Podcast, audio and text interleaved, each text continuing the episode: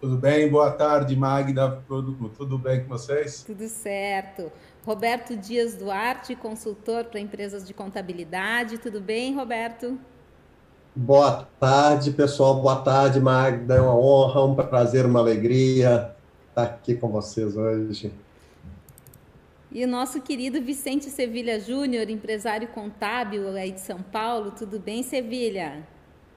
Olá, Magda, como vai? Olá, meus caros, que bom estar aqui com vocês do Contabilidade na TV. Espero que a conversa seja bem produtiva. Muito bem, gente.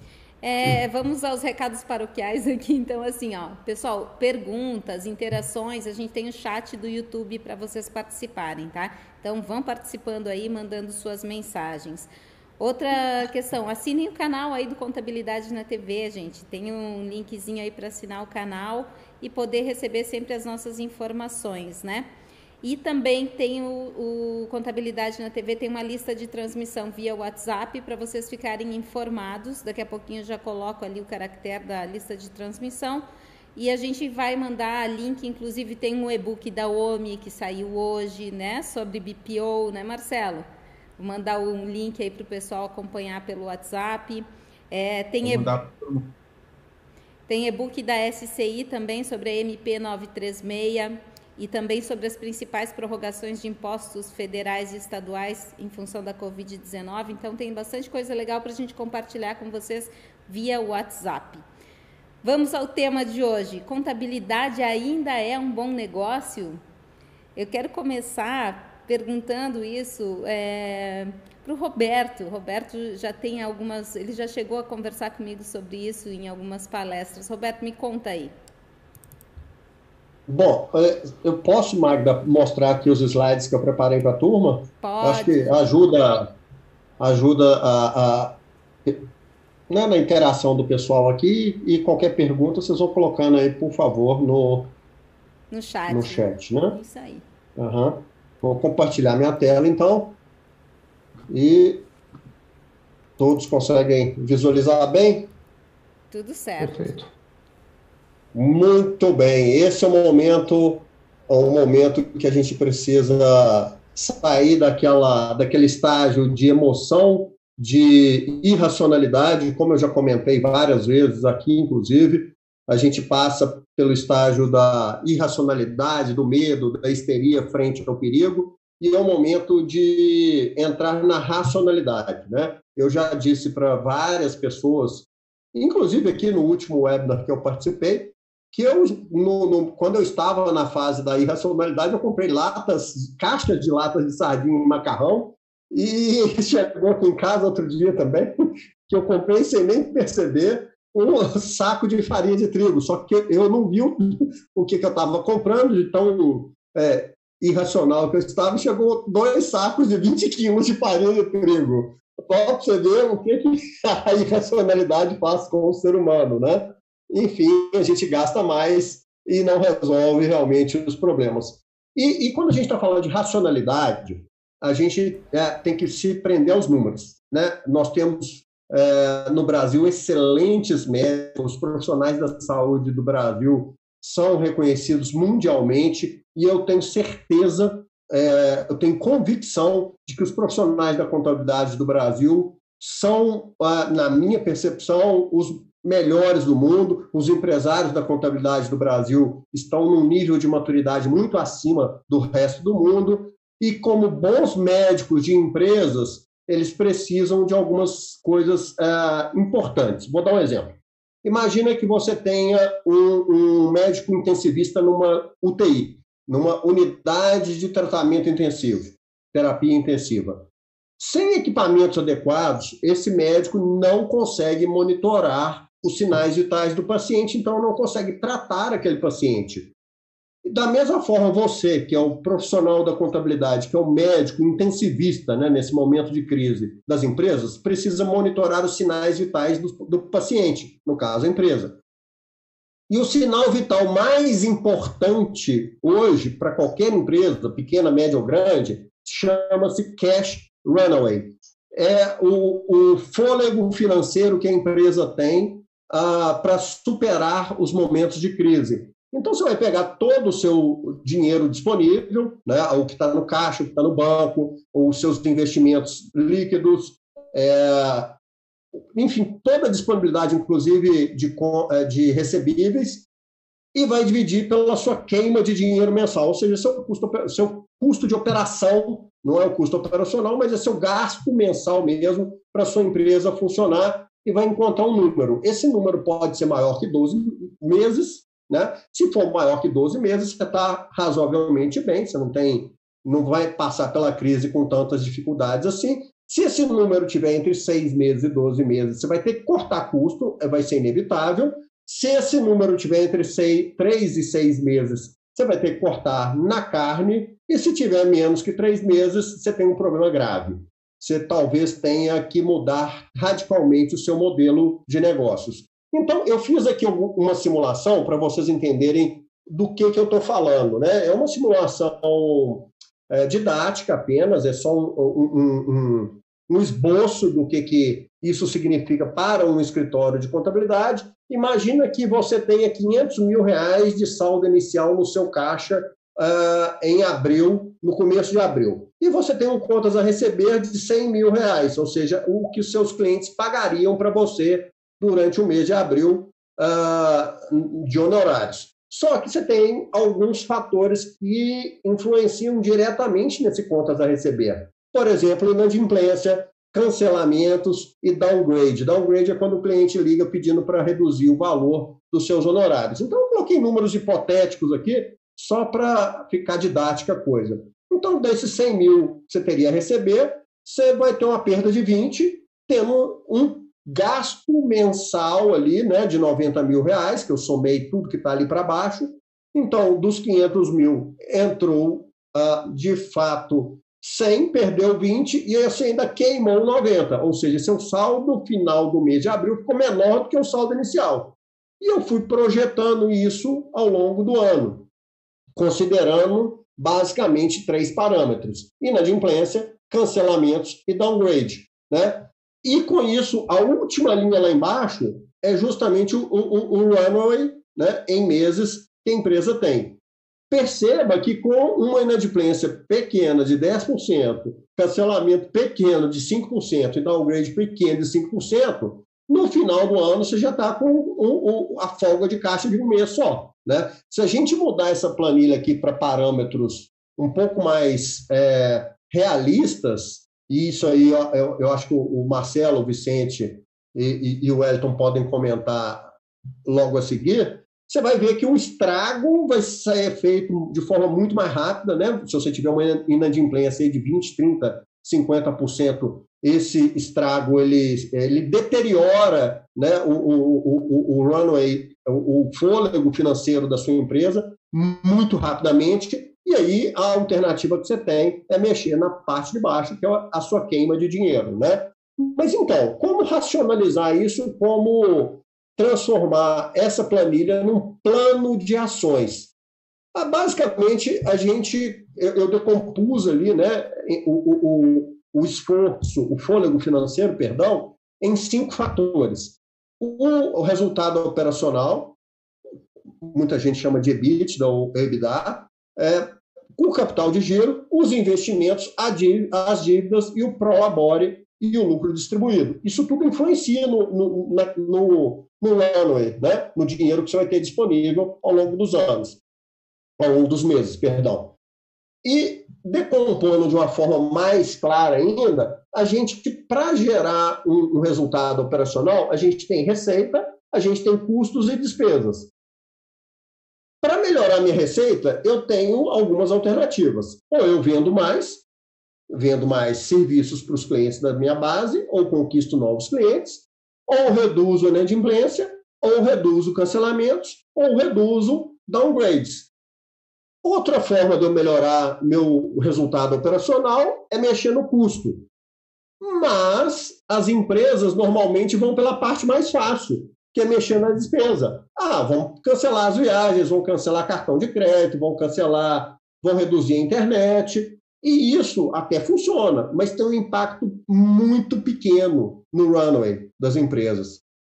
É, eu, eu coloquei a TI como despesa e não como custo, porque esse é um diagrama genérico. No caso de um escritório de contabilidade, a tecnologia da informação é custo, porque ela está ligada direto ao processo produtivo da empresa.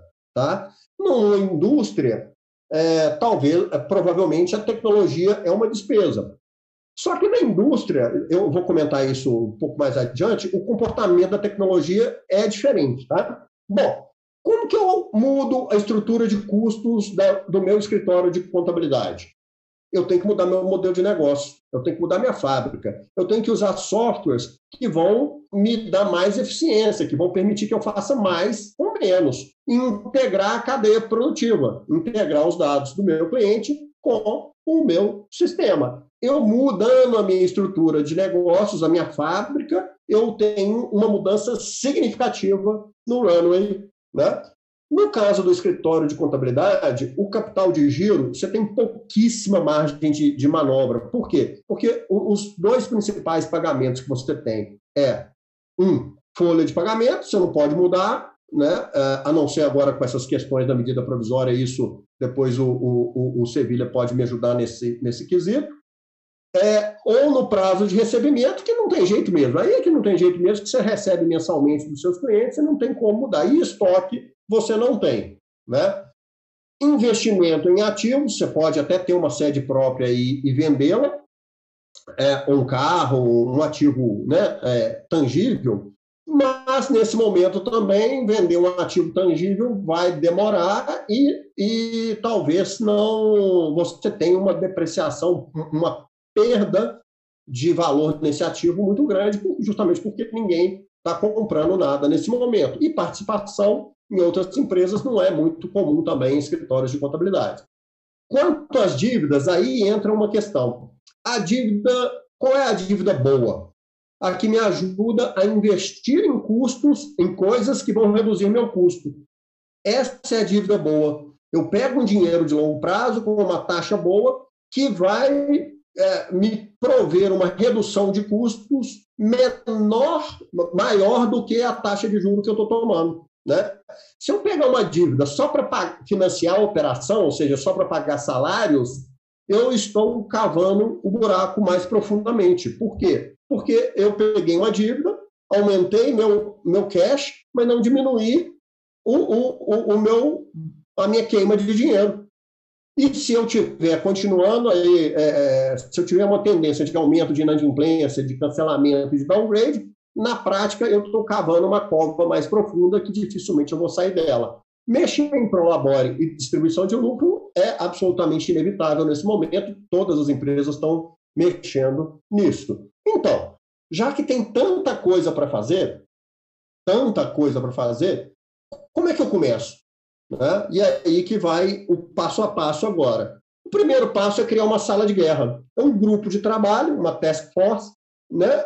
Com duas, três, quatro pessoas aí da sua empresa que são da sua confiança, de áreas diferentes, porque ali exige uma inter e multidisciplinariedade, de, né? uma diversidade de, de conhecimentos, a palavra da moda, né? diversidade de conhecimentos, com a meta de reduzir a queima.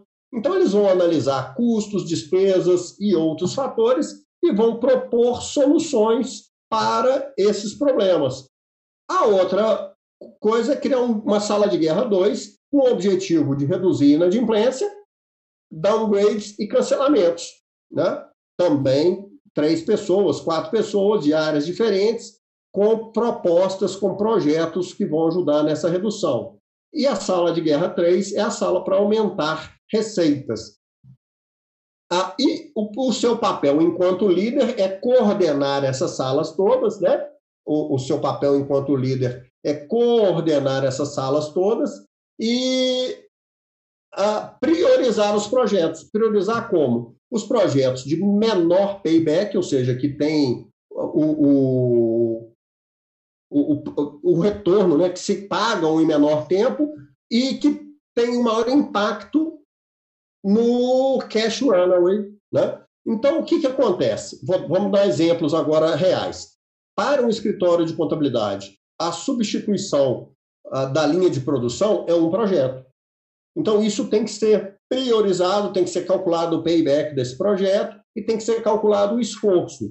Agora, é, e para aumentar a receita e para reduzir a inadimplência dos clientes, o que, que a sala de guerra 2, vamos voltar lá na sala de guerra 2, o que, que ela pode fazer para fidelizar clientes, né?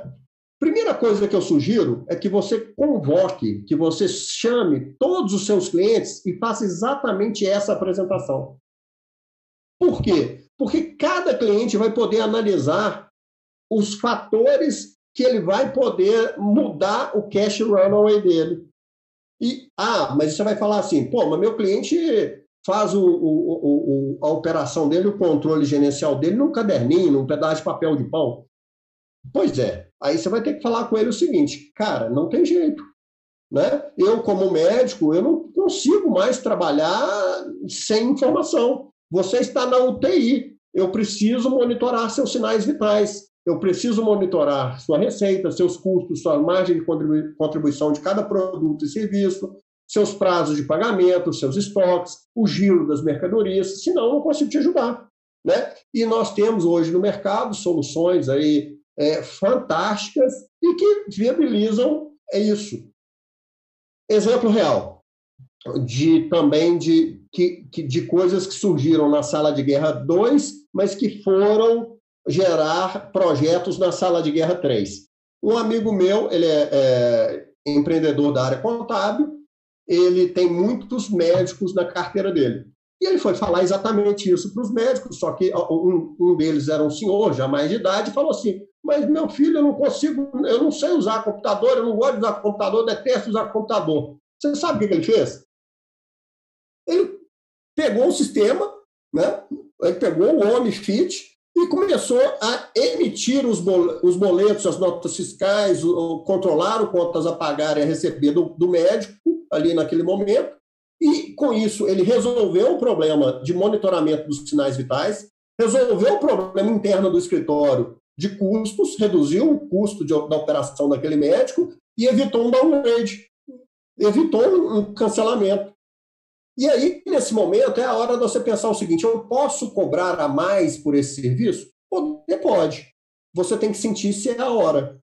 Porque você pode fazer também igual as, TV, a, a, as operadoras de TV a cabo fazem com a gente, né? Abre o canal lá, HBO, Telecine, por um tempo e fala assim: olha, daqui a um tempo eu vou cobrar. E quando passar a crise, você já tem uma receita garantida. Então, a sala de guerra 2 deve conversar com todos os seus clientes, escutar quais são os principais problemas que eles têm e criar soluções para esses clientes de forma consultiva.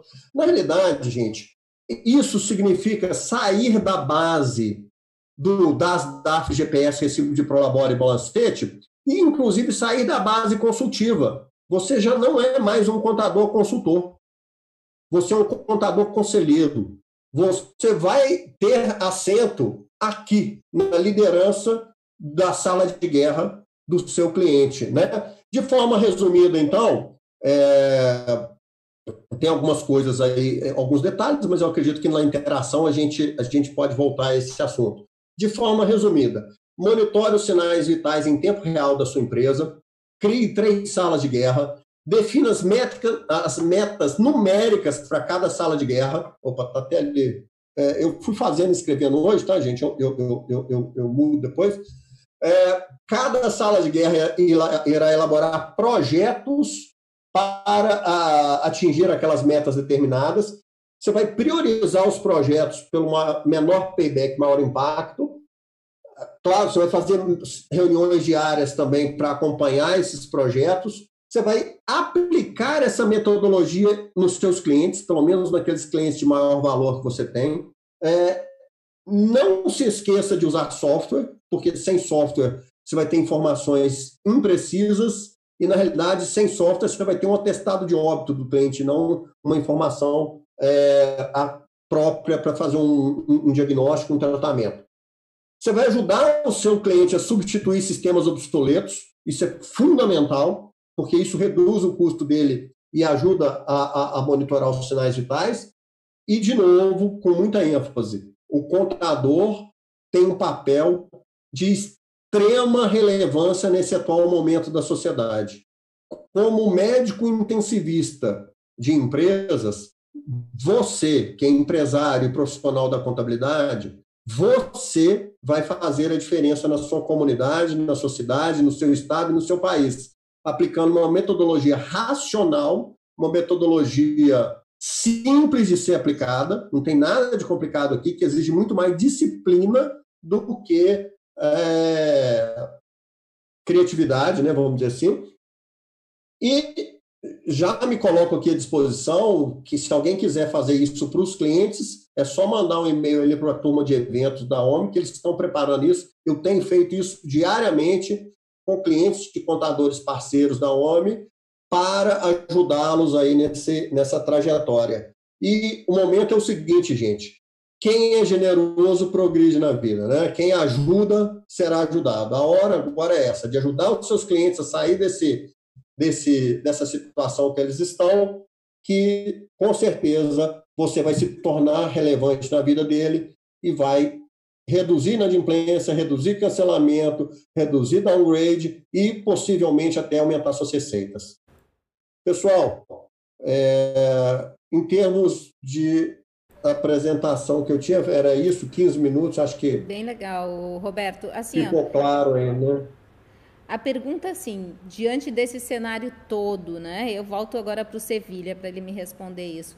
Diante desse cenário todo, como fazer que a contabilidade seja um bom negócio? Porque tem muita empresa contábil que está apavorada com relação aos seus clientes, porque trabalha só com comércio ou só com um segmento onde as portas estão fechadas, né? Só um pouquinho, Sevilha está sem áudio tem que. Obrigado, Magda. O Roberto, muito bacana a sua apresentação, cara. Gostei muito da maneira que você resumiu os assuntos aí. Acho que é uma ótima estratégia para os nossos colegas contadores que estão assistindo. Ô, Magda, em relação ao que você me perguntou e em relação à pergunta mais geral da nossa conversa, que é sobre a contabilidade ser ou não ainda um bom negócio, eu acho que precisa ter uma, uma visão, talvez, talvez eu, eu queira fazer assim uma pequena pavimentação do terreno pelo qual a gente vai caminhar, para poder justificar as minhas opiniões que eu vou dar na sequência. Né? É, o, o, a visão com a qual o mercado, o consumidor dos serviços de contabilidade, olha para os prestadores de serviços de contabilidade é uma visão que ao longo do tempo vem mudando, ao longo do tempo ela vem ganhando contornos novos. Né? Ah, para usar um, uma terminologia um pouquinho mais técnica e que eu tenho usado com frequência, né? a maneira como os nossos clientes, clientes de nós todos contadores enxerga o valor do serviço que nós prestamos, ele tem mudado ao longo do tempo. Vou dar um exemplo assim bem claro, talvez fique fácil para todo mundo aqui acompanhar, né? Já aconteceu, talvez 10 anos atrás, talvez fosse esse o período de tempo, de empresas me procurarem dizendo, Sevilha, quero ser cliente do seu escritório de contabilidade. E eu dizia assim, mas quem é seu contador hoje? Ah, meu contador é o Wellington, por exemplo. E aí eu dizia, tá bom, mas por que, que você está querendo trocar? Não, porque o Wellington me entrega folha de pagamento atrasado, porque ele me entrega folha de pagamento errada, porque ele me entrega os impostos calculados errados e fora do prazo. Dez anos atrás, o que fazia uma pessoa trocar de contador era a ineficiência no processo, porque o olhar das empresas estava muito focado no processo tradicional de contabilidade. Hoje isso não existe mais. Hoje, é, e quando eu digo hoje, não é de hoje, hoje, hoje nos últimos cinco anos, já não é mais isso. Eu já não recebo mais clientes que nos procuram querendo ser clientes nossos, porque o colega faz o trabalho dele fora do prazo ou mal feito, mas porque o colega só se preocupa com o trabalho dele. Porque o colega continua olhando. Roberto, me ajuda aí. Por que, que eles olham mesmo? Qual é a sequência lá? Liga o som. Liga o som. Desculpa. Da, DAF, GPS, recibo de Prolabore, balanço, balancete. Pois é, então. Então a empresa pensa em trocar de contador porque o contador só está preocupado com esse monte de coisas. Na prática, se a gente relacionasse tudo que nós fazemos, nós contadores, tudo que nós fazemos na nossa empresa para os nossos clientes, e isso é verdade na maioria das empresas de contabilidade que eu conheço, se a gente relaciona, faz uma lista de tudo que a gente faz para o nosso cliente entrega essa lista na mão do nosso cliente e diz: marca aqui para mim o que é valoroso, o que é valioso para você. Eu não estou falando de preço, tá bom, pessoal? Estou falando de percepção de valor, algo que o cliente vai olhar naquela lista de serviços que eu faço e vai dizer: isso é essencial para mim. uh, talvez 5% do que está na lista o meu cliente, como, como serviço padrão de contabilidade, vai ver como essencial. Então, o, o Magda, assim, a primeira coisa que eu queria pavimentar é que este trabalho focado em obrigações, em, em, tarefas, em obrigações acessórias, em apuração de imposto, em burocracia, é um trabalho que não é mais um bom negócio. Na minha maneira de enxergar, esse tipo de trabalho não é mais um bom negócio para o contador. Mas eu também tenho um olhar, eu vou, eu vou chamar de mais romântico, né? que é um olhar que diz o seguinte, que estas tarefas todas, hoje, que eu chamo de tarefas nave, tarefas que não agregam valor, NAV, tarefas que não agregam valor, essas tarefas nave, hoje você consegue dar conta delas com muito menos gasto de energia usando tecnologia. Então você aplica tecnologia, você contador aplica tecnologia, ensina o seu cliente também a usar tecnologia e diminui o gasto de energia nessas atividades que não agregam valor. E aí se liberta para poder olhar para atividades que vão agregar valor para o teu cliente. Então, se a gente pegar o momento atual, isso eu falei, então, é, tudo isso que eu falei fazia sentido já antes desse momento de pandemia e de calamidade pública. Né?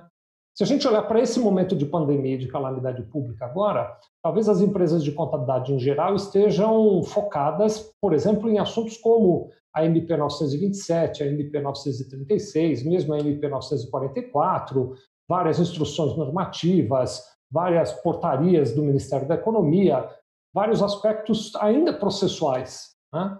uh, que quando você, contador, nesse período de crise, for ajudar teu cliente nessas questões, o adiamento do Simples, o adiamento do PIS e COFINS, o adiamento do Fundo de Garantia, do próprio INSS, etc., o teu cliente vai olhar para você com um olhar de gratidão, mas com um olhar de gratidão limitado. Ele vai olhar para você e dizer, bom, você cuidando do adiamento do meu PIS, do meu COFINS, do seu fundo de garantia, desculpem a, a, a, talvez a é, ser direto ou ser rude demais da maneira que eu vou falar, mas você, contador, quando cuida do adiamento do fundo de garantia, do PIS, do COFINS, ou quando faz uma, um aditivo para redução de, de, de, jornada de trabalho de um funcionário meu, você, contador, não está fazendo nada mais do que a sua obrigação.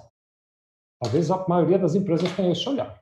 Agora, quando eu, como contador, neste momento de crise, me disponho a entender a realidade que o meu cliente está vivendo, e aí vem talvez uma recomendação que o Roberto já fez, e é o primeiro passo é falar com os teus clientes e dizer como é que você está vivendo esse momento.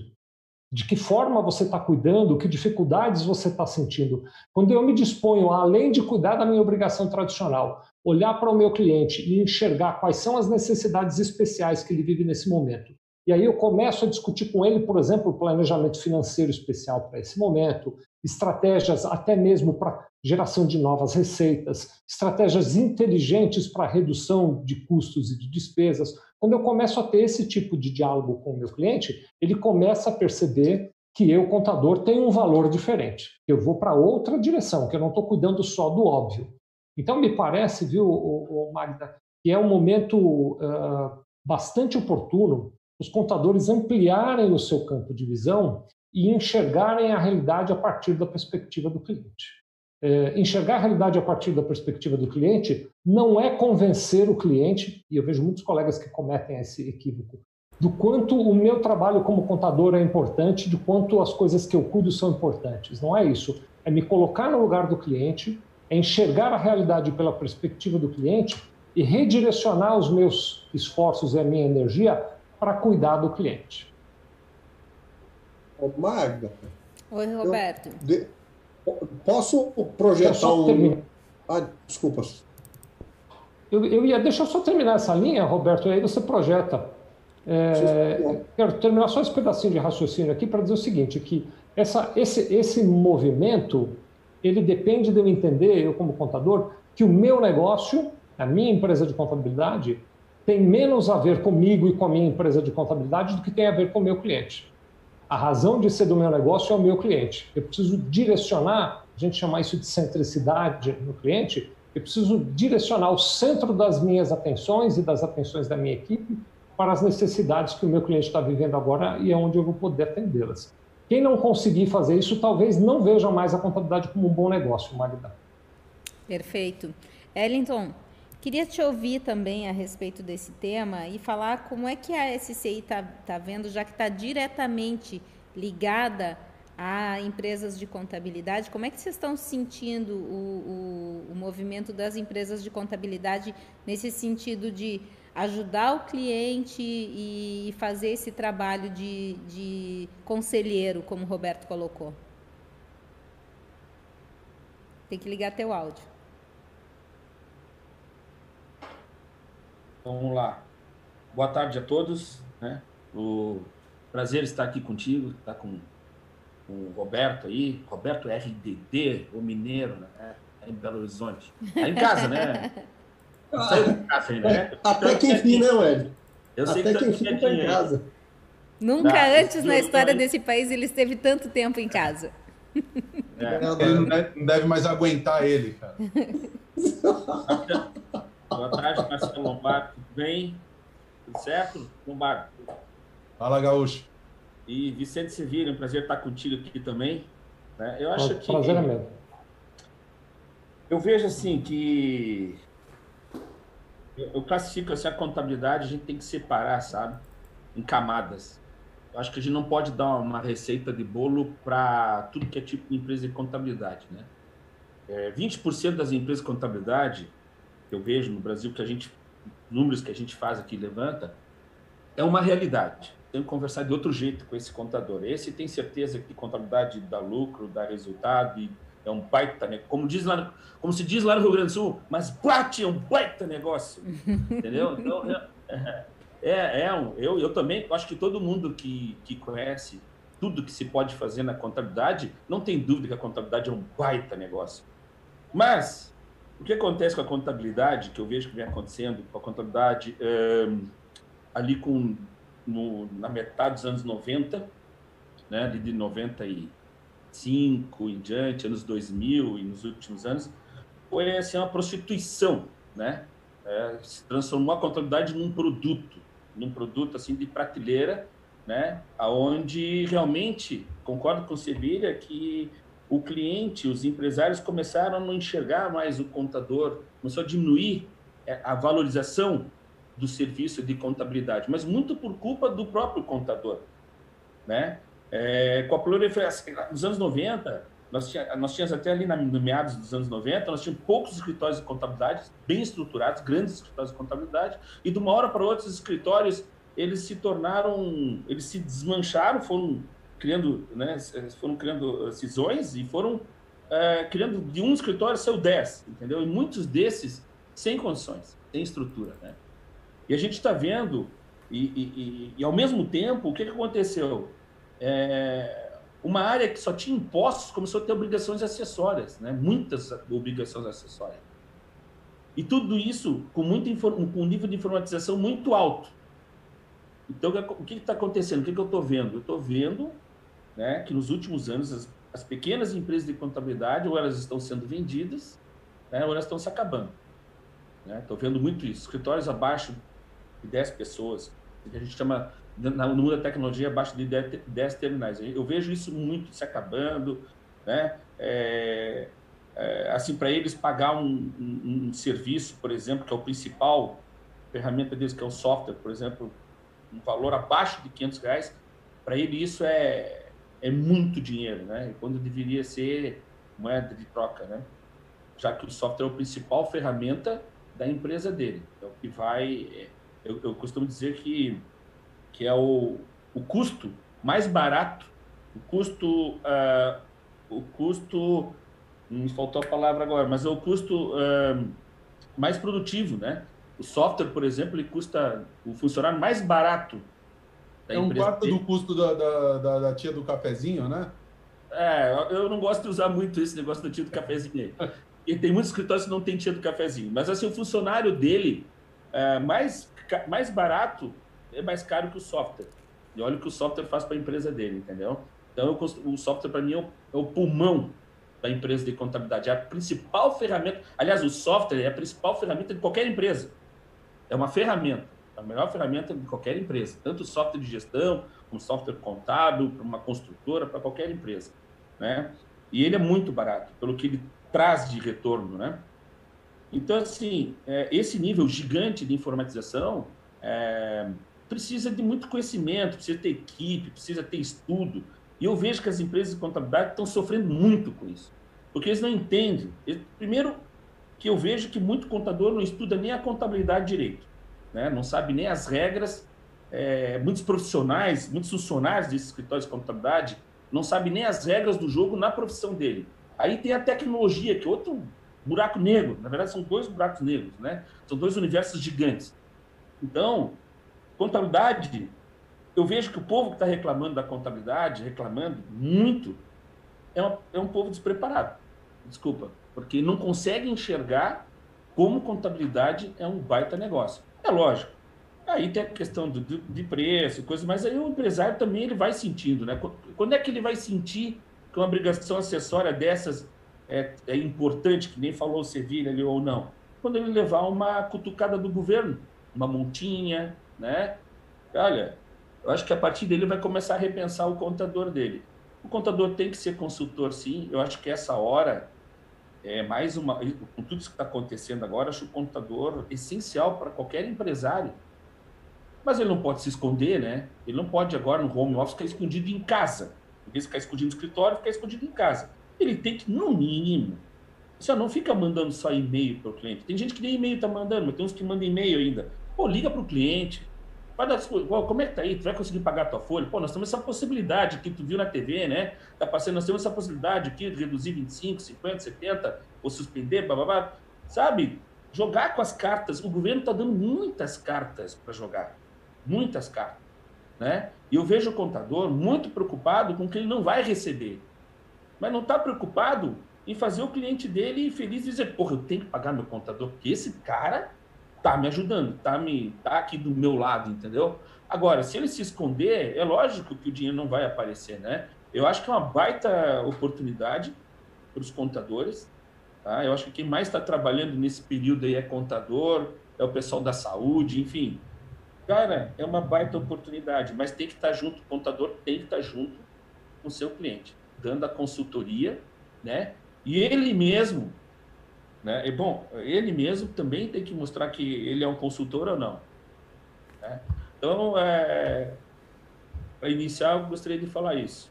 Marcelo, eu queria que tu me contasse um pouco do, do, do, desse impacto, já que o cliente de vocês é o cliente final da OMI, realmente são os pequenos negócios.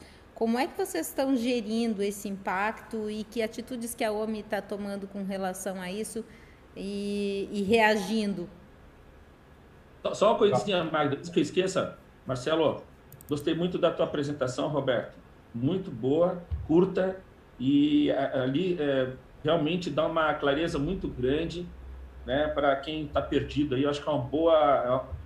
Para quem está tá aí com essa situação aí, acho que ali tu está dando bastante recurso para as pessoas é, conseguirem gerir melhor seus negócios.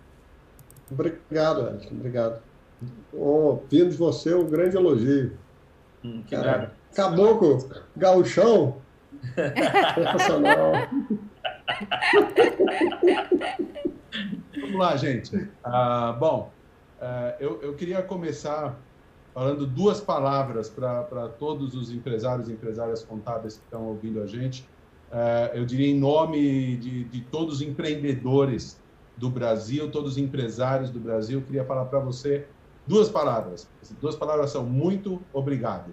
Tá? Muito obrigado, porque é, é, você está sendo o grande pilar de apoio do empresário nesse momento de dúvida, de incerteza, de maluquice.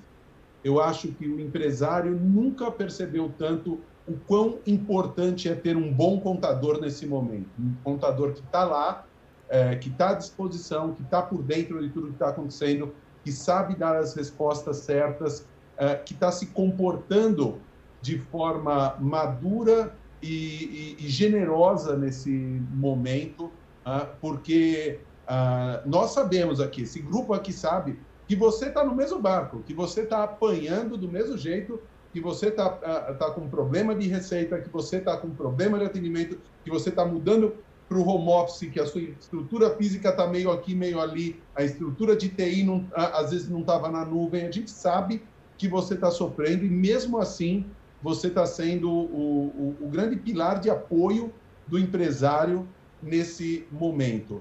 É, e isso é principalmente para você, contador, que já percebeu que você assumir uma posição mais consultiva frente ao seu cliente, vai finalmente tirar do empresário aquela visão: ah, o contador é um mal necessário. Eu pago porque eu sou obrigado. Eu pago para gerar as guias.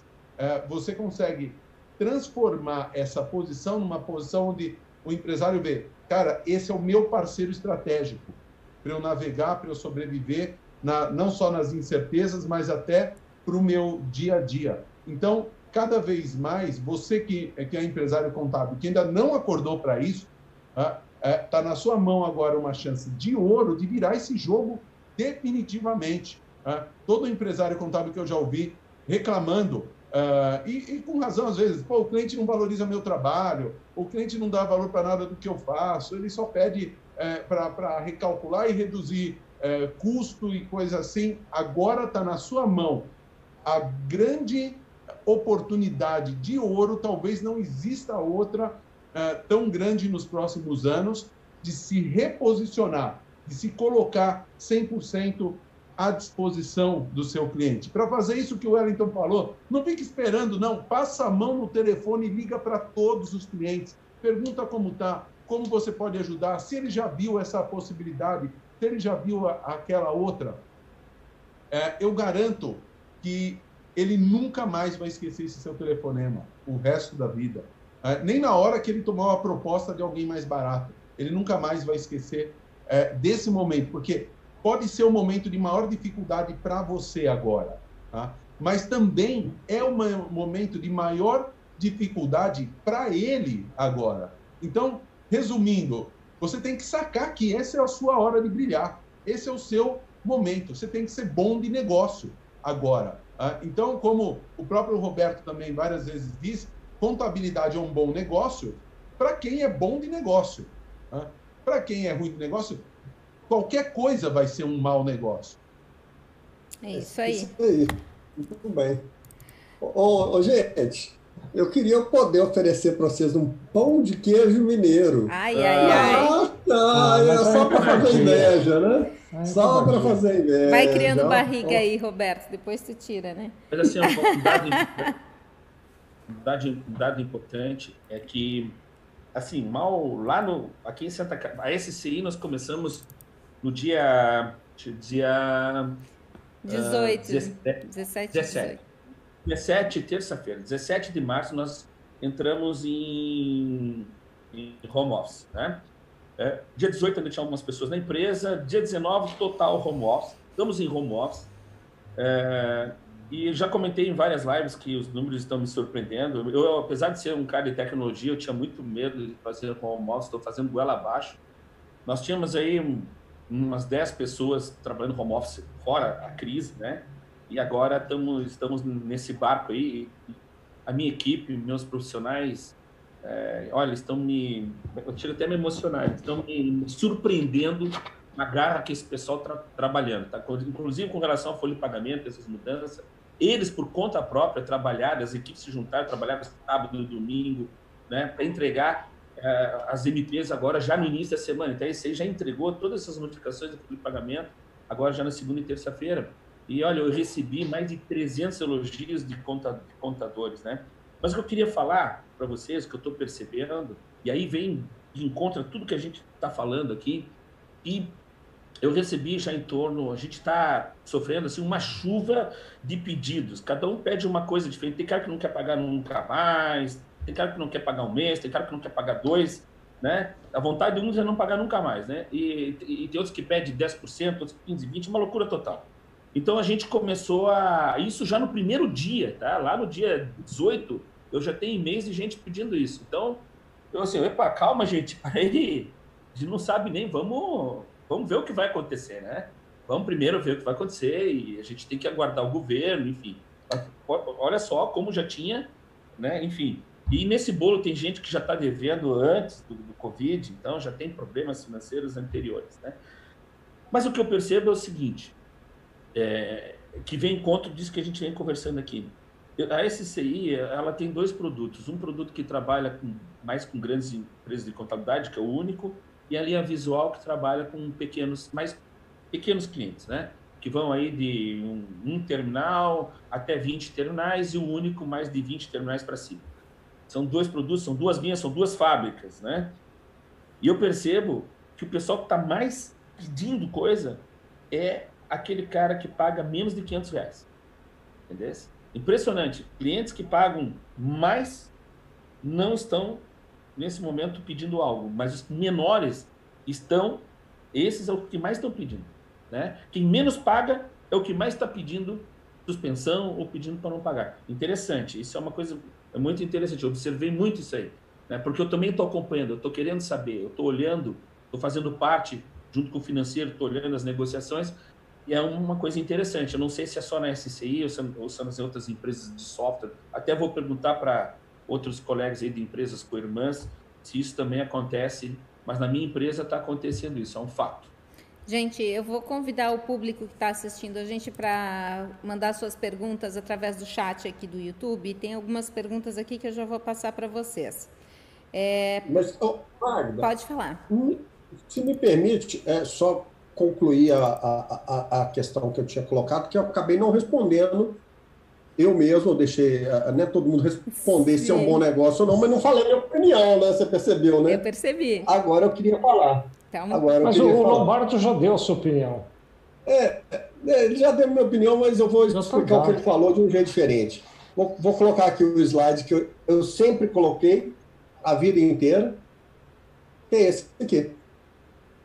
Lembram disso? Eu lembro. Saiu do nível 1 para o nível 2, todo mundo falando aí, contador, consultor, contador, consultor, mas ninguém sabe direito o que é isso, ninguém sabe como fazer. Eu acabei de fazer uma cartilha um manual, um passo a passo para você ser o contador conselheiro.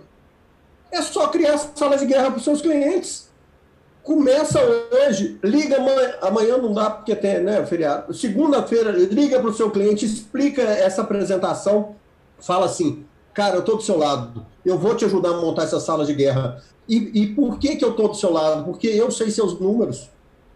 Então você vai dar um salto de nível 1 para nível 3 sem passar pelo nível 2.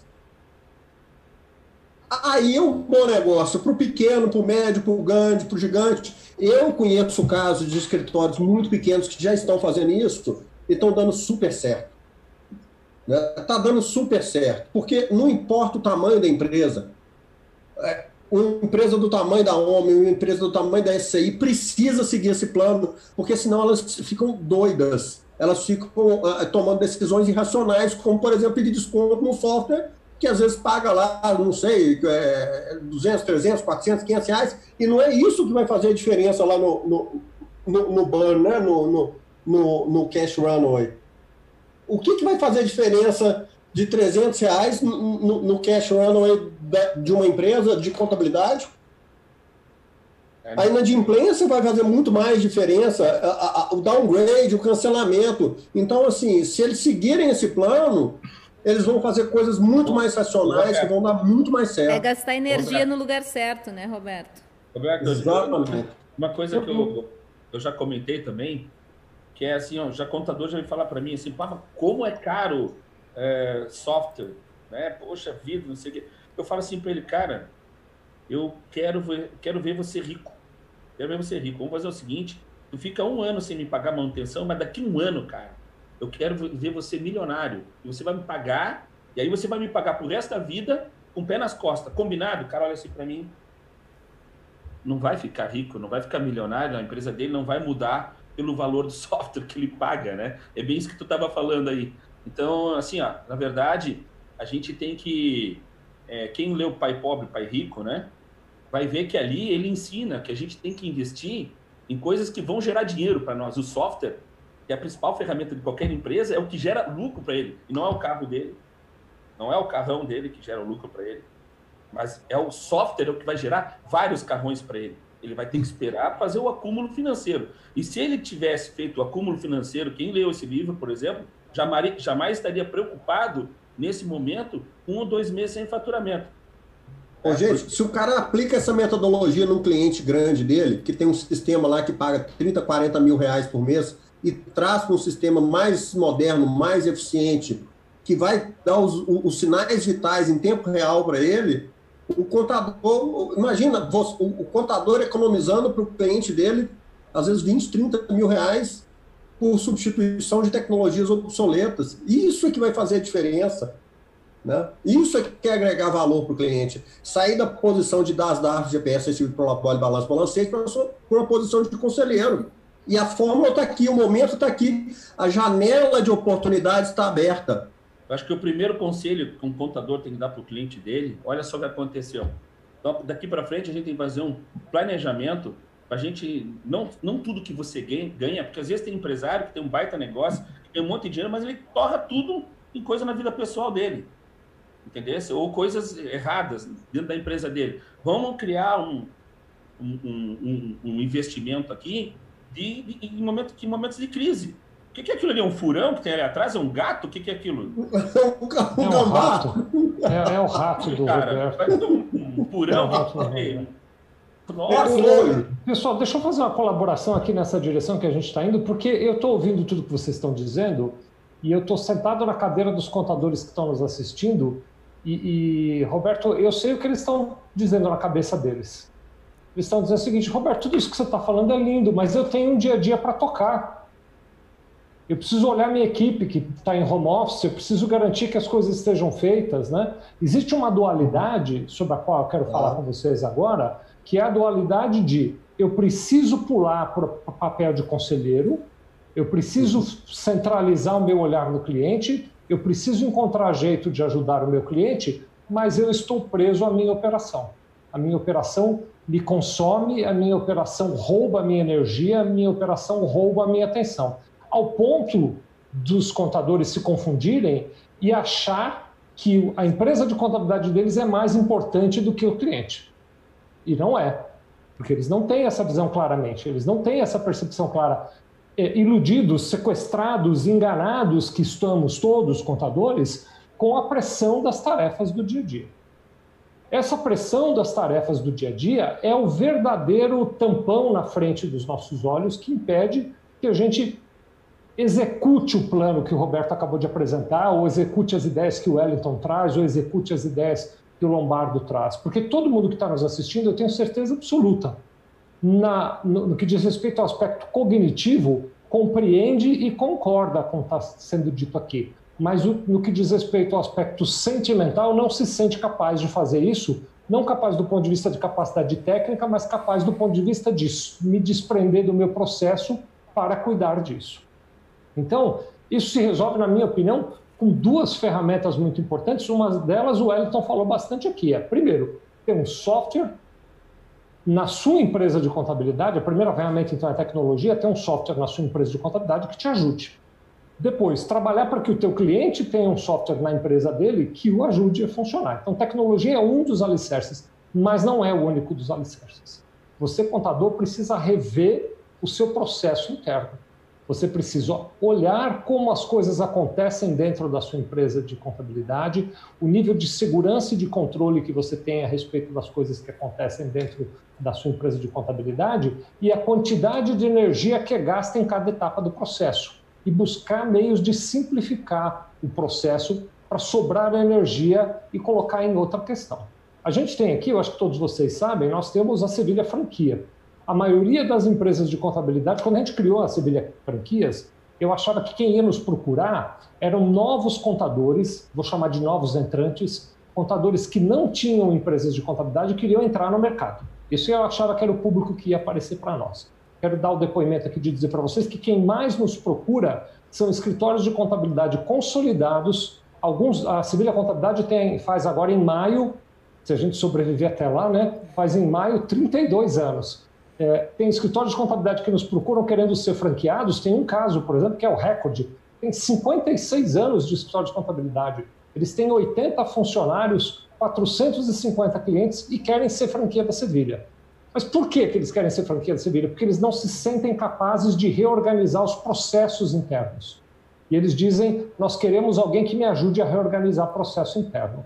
O processo interno me parece que é o grande é, é, vértice que consome todas as energias do contador, da equipe e de tudo mais. E como, Ellington, como cuidar de processo interno é complicado, Porque eu posso, além de melhorar o processo, reduzir custo com melhorias do processo interno. Mas como isso dá muito trabalho, é muito mais fácil mandar um e-mail para a SCI e pedir um desconto no honorário dela. Não vai resolver meu problema, mas me dá a sensação de que eu estou fazendo alguma coisa. Entende? Me dá uma sensação é um de. auto-engano, né, Sevilha? É um auto-engano, exatamente. Eu me iludo, mas ah, você fez alguma coisa para salvar a sua empresa de contabilidade? É claro que eu fiz. Eu já mandei três e-mails para a SCI pedindo desconto. Minha empresa de contabilidade está salva. Né? Então, esse caminho é um caminho delicado. Né?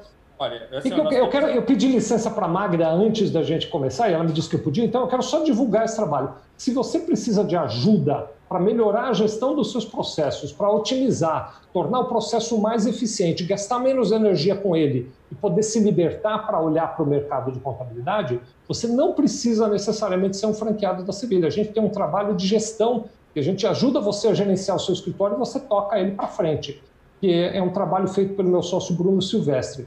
Para saber mais desse trabalho, quero fazer essa rápida propaganda com a licença de todos vocês, basta entrar em sevilha.com.br barra gestão contábil.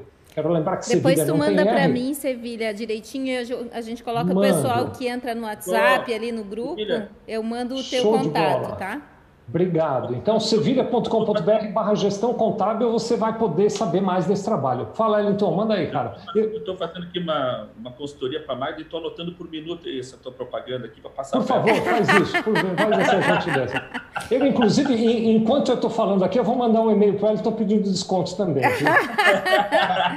Olha, estão trocando farpa aí, gente. Escuta. Marcelo, eu queria que tu me contasse um pouquinho agora, já que a gente entrou nessa área, com relação aos. Uh, hoje tem uma matéria da OMI, então eu vou fugir um pouquinho aqui do tema, só para a gente falar um pouco da onde que a OMI quer chegar, né? Porque é, não vai abrir mão dos pequenos, mas diante do quadro dos pequenos estarem é, fortemente sendo atingidos com essa questão da pandemia, vocês vão começar a atingir, começar eu acho que não, né? Pelo que eu sei, vocês já atingem esse mercado, mas não trabalhavam tanto em cima dos negócios maiores, né?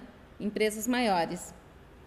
É isso daí, Magda. O que a gente percebeu é, é, que o nosso cliente menor ele teve uma desaceleração de receita muito grande, principalmente o varejo, é, a loja de rua, o restaurante. Então, uh, os clientes menores eles tiveram uma redução é, bem grande de, de receita, tá? e isso é uma crise efeito dominó, ou seja, quem fornece para esse comércio já não está recebendo o, o, pedido como recebia. Quem presta serviço, por exemplo, o contador, ah, já está começando a sentir o impacto do cliente dele é, menos, com menos liquidez. Então, tudo isso, é, é, nós estamos falando de uma crise meio com efeito dominó, onde só existem dois tipos de empresa: o que já sentiu e o que ainda vai sentir o, o efeito da crise. Né? Nesse cenário, o que, que nós percebemos? Que o, o esforço de novas vendas, de abrir novos clientes em clientes muito pequenos, não estava sendo muito proveitoso. Tá?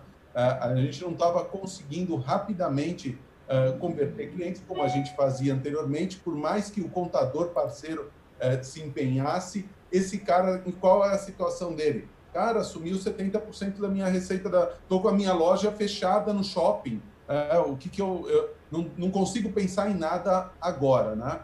Então, o, o que a gente percebeu é que para o perfil de empresa que agora é o momento que faz sentido, é o perfil de empresa que às vezes já tem um software é, ERP dinossauro, tá? que é daquele tipo que ele está lá gastando um, uh, 5, 10, 20, 30 mil por mês no software, do tipo que ele tem que ter um analistinha ali do lado para tirar os relatórios dele, para montar as informações para ele, tem que ter um cara é, para cuidar da infraestrutura e manter funcionando. Então, existe um custo total de propriedade que até, segundo pesquisas da FGV, che chega a 7,9% do faturamento líquido das empresas um pouco maiores. E só que essas empresas também, e essas empresas, ah, a, a OMI já tem muitas delas. Durante o percurso, né, é, nós nunca focamos nessas empresas maiores, mas elas meio que vieram sozinhas, de forma que mais ou menos uns 8% da nossa base de clientes são clientes maiores, que já faturam 20, 30, 50 milhões por ano. Só que a gente nunca focou muito nesse pessoal, o nosso esforço comercial. Tá? De repente a gente percebeu que, opa, peraí, para esse cliente agora pode ser o momento. Por que, que não era o momento antes e por que, que a gente nunca focou? Porque você, contador, provavelmente acompanhou a história desse cliente. Você viu que ele gastou 200, 300 mil para implantar aquele software dinossauro, que ele ficou seis meses se estressando para implantar e que na virada do sistema ficou lá não sei quanto tempo sem emitir nota, foi um caos para implantar aquele sistema. Então, esse cliente não tem mais, ele não tem, ele não quer nem ouvir falar sobre isso, né? Ele tá, ele sofreu tanto na implantação e gastou tanto dinheiro que ele fala, cara, deixa isso daí, isso daí agora eu sofri muito, está funcionando, deixa isso daí quieto, está funcionando mais ou menos, né? Que a gente sabe, é, deixa isso daí quieto, é, deixa eu cuidar de outras prioridades. Tá? Só que, de repente, veio a crise e as prioridades se inverteram todas. De repente, a maior prioridade é resolver custos, é reduzir custos. Então, nesse cenário, a, a troca lá de um, de um RP é, TOTUS é, é, e desses daí, SAP Business One, etc., que custa uma grana danada, que é um incômodo para o contador também, porque normalmente ele tem que acessar remotamente o, o software do cliente para fechar a contabilidade fiscal lá dentro do software do cliente. Né? E, e Fora que tá... parametrizar é um sofrimento, viu, Marcelo, para a gente que é contador. É um problema parametrizar essas coisas. Sim, é, é, é bem complicado o processo de parametrização, enquanto ele está é, tá lá no conforto da, da empresa dele, para ele era mil vezes melhor se ele fechasse dentro do software que ele está usando do SCI lá dentro do escritório contábil dele, por quê? todos os funcionários dele estão treinados supostamente né, na, naquele, naquele software. Tá? Uh, e aí imagina, ele ainda tem que treinar um cara no software daquele cliente, um cara no software do outro cliente, um cara no software do outro cliente. Também é um super incômodo para o contador. Então, o que a gente está buscando é, em conjunto com o contador, levar para esses clientes maiores uma proposta de redução de custo. É, vai, ser bom para o cliente, ou seja, vai chegar para o cliente e falar: cara, você gasta meio milhão por ano, eu vou te reduzir para 20 mil. Você está afim de fazer isso? Ah, Nossa. Ah, ele, não, ele não falaria assim em outros tempos. Ele falaria: eu tenho outras prioridades porque já me deu muita dor de cabeça.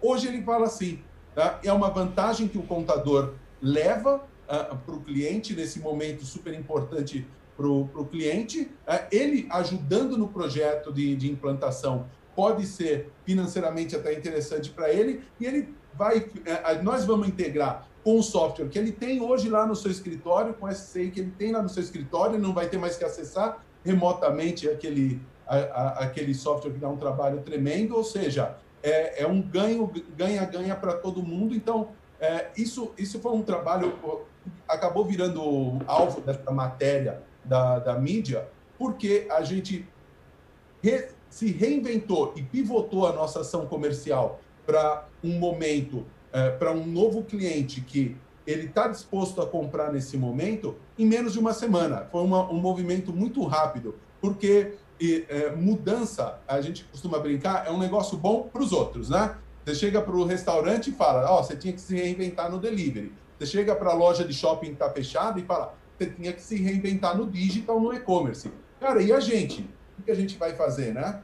Pô, o que a gente se reinventou é, vamos em parceria com o contador, como a gente sempre fez desde o dia, que a empresa nasceu, procurar esse cliente maior, porque agora esse cara vai prestar atenção nessa mensagem. Agora é importante para ele trocar meio milhão por ano por 20 mil reais por ano. Né? Então, é, é, isso acabou sendo alvo dessa matéria que está circulando aí por, por toda a mídia. Muito bom, e um bom negócio agora para os contadores, né?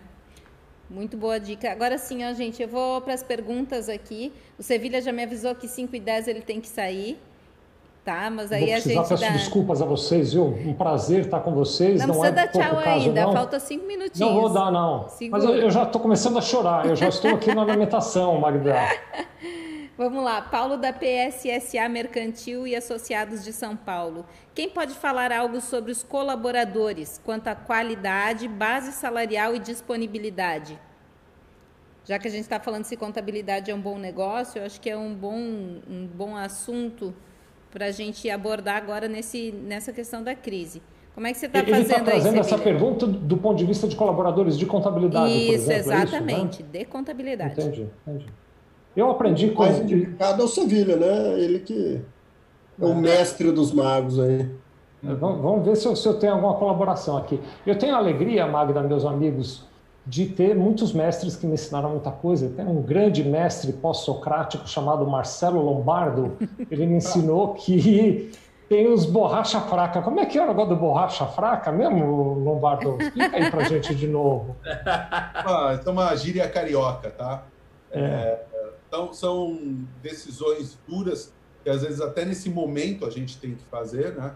Porque, infelizmente, às vezes é, é necessário a gente planejar algum corte na, na empresa e há uma, uma dúvida, às vezes, o que, que eu vou fazer? Eu não vou dispensar ninguém, vou reduzir salários, né? vou usar a, a EMP 9, 936, certo? É, 936, exatamente. Linearmente, né? Eu vou fazer uma, uma redução de, de salários e de jornada, ou vou desligar alguns, alguns funcionários. Tudo aí tem, tem algumas apostas. Falando agora como empresário, tem algumas apostas implícitas aí. Uma delas é, em quanto tempo essa crise volta? Porque se você... É, isso é algo que você tem que pensar também na hora de fazer essa consultoria para os seus clientes, porque dependendo do segmento, se a, a, você retoma da crise muito rápido, pô, pode valer a pena você manter todo mundo, porque dá um trabalhão gigante você encontrar gente, contratar, qualificar. Treinar. Né? Dá um mega trabalho, dá um mega custo, principalmente empresas de serviço, a mão de obra é a matéria-prima uh, principal sua, né? o seu ativo mais importante. Então, isso vai voltar rápido ou não vai, esse, esse segmento que você está? É uma das apostas. A outra das apostas é com relação à moral do próprio time. Né? Uh, por exemplo, e aí chegamos na história da, da, da, da borracha fraca. Né?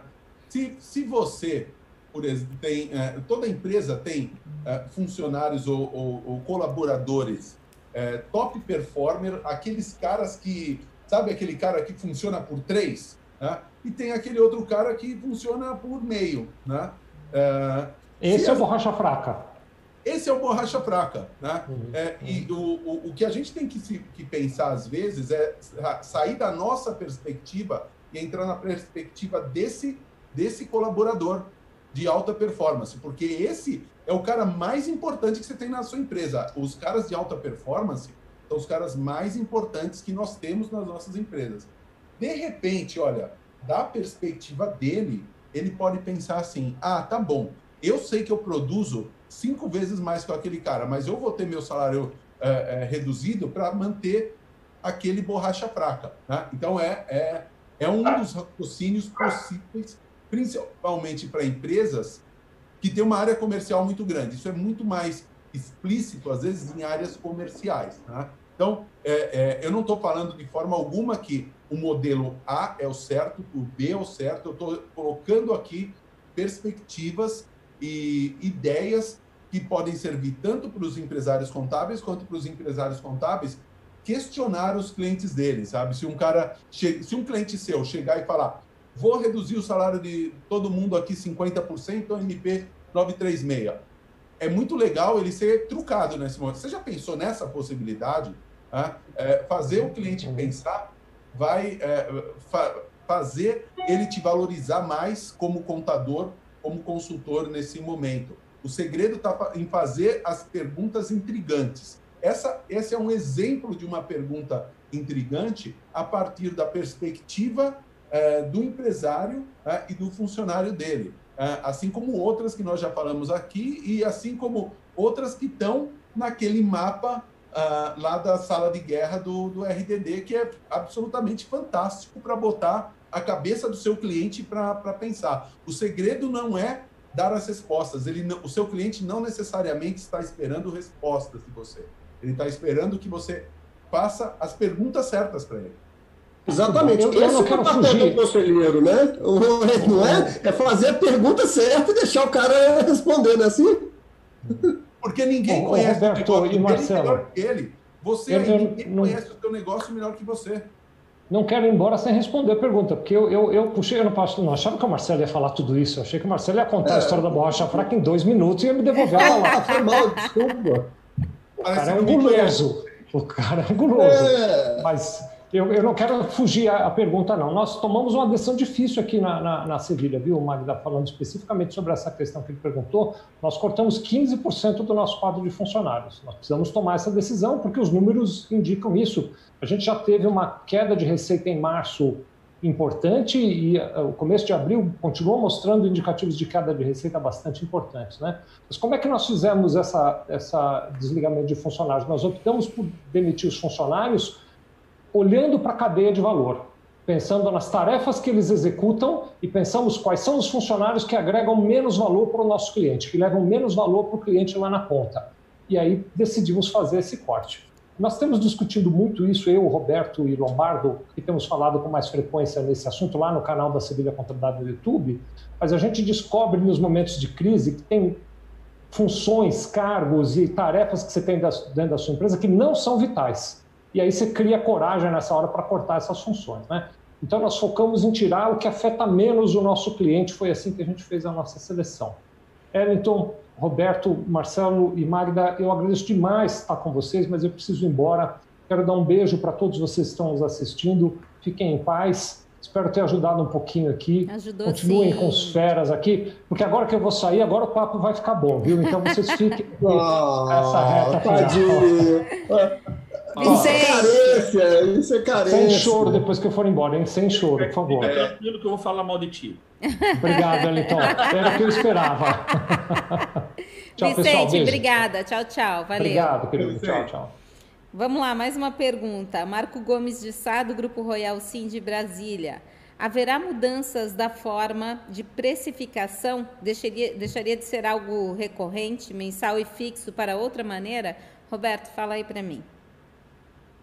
Primeiro, Marco Aurélio, o imperador do Distrito Federal, sensacional, nosso amigo.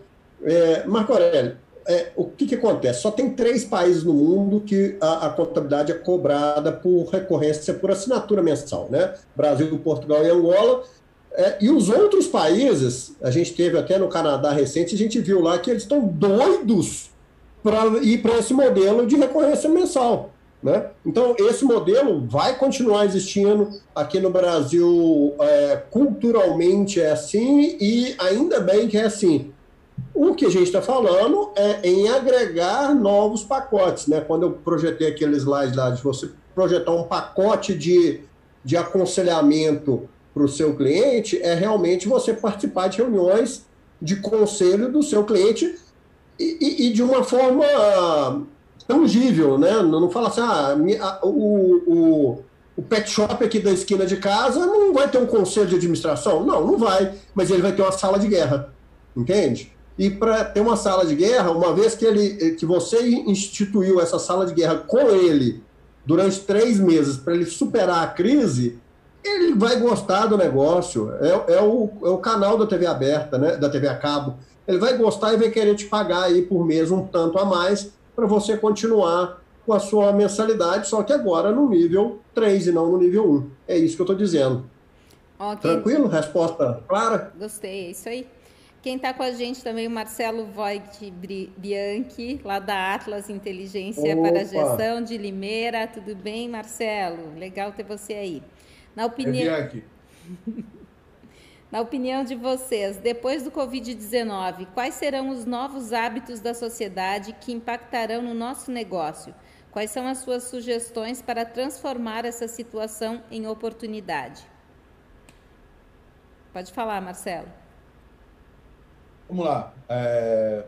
Bom, a gente vem há vários anos falando sobre contabilidade digital como sendo um modelo de negócios para escritórios contábeis, né? onde é, ele deixa de funcionar baseado em papel, baseado em, em, planilhas, etc., e passa a ser uma empresa totalmente digital, conectada uh, aos clientes dele. Né? É, se a gente olhar né, o contribuinte, ele está todo integrado ao fisco aqui, ao governo.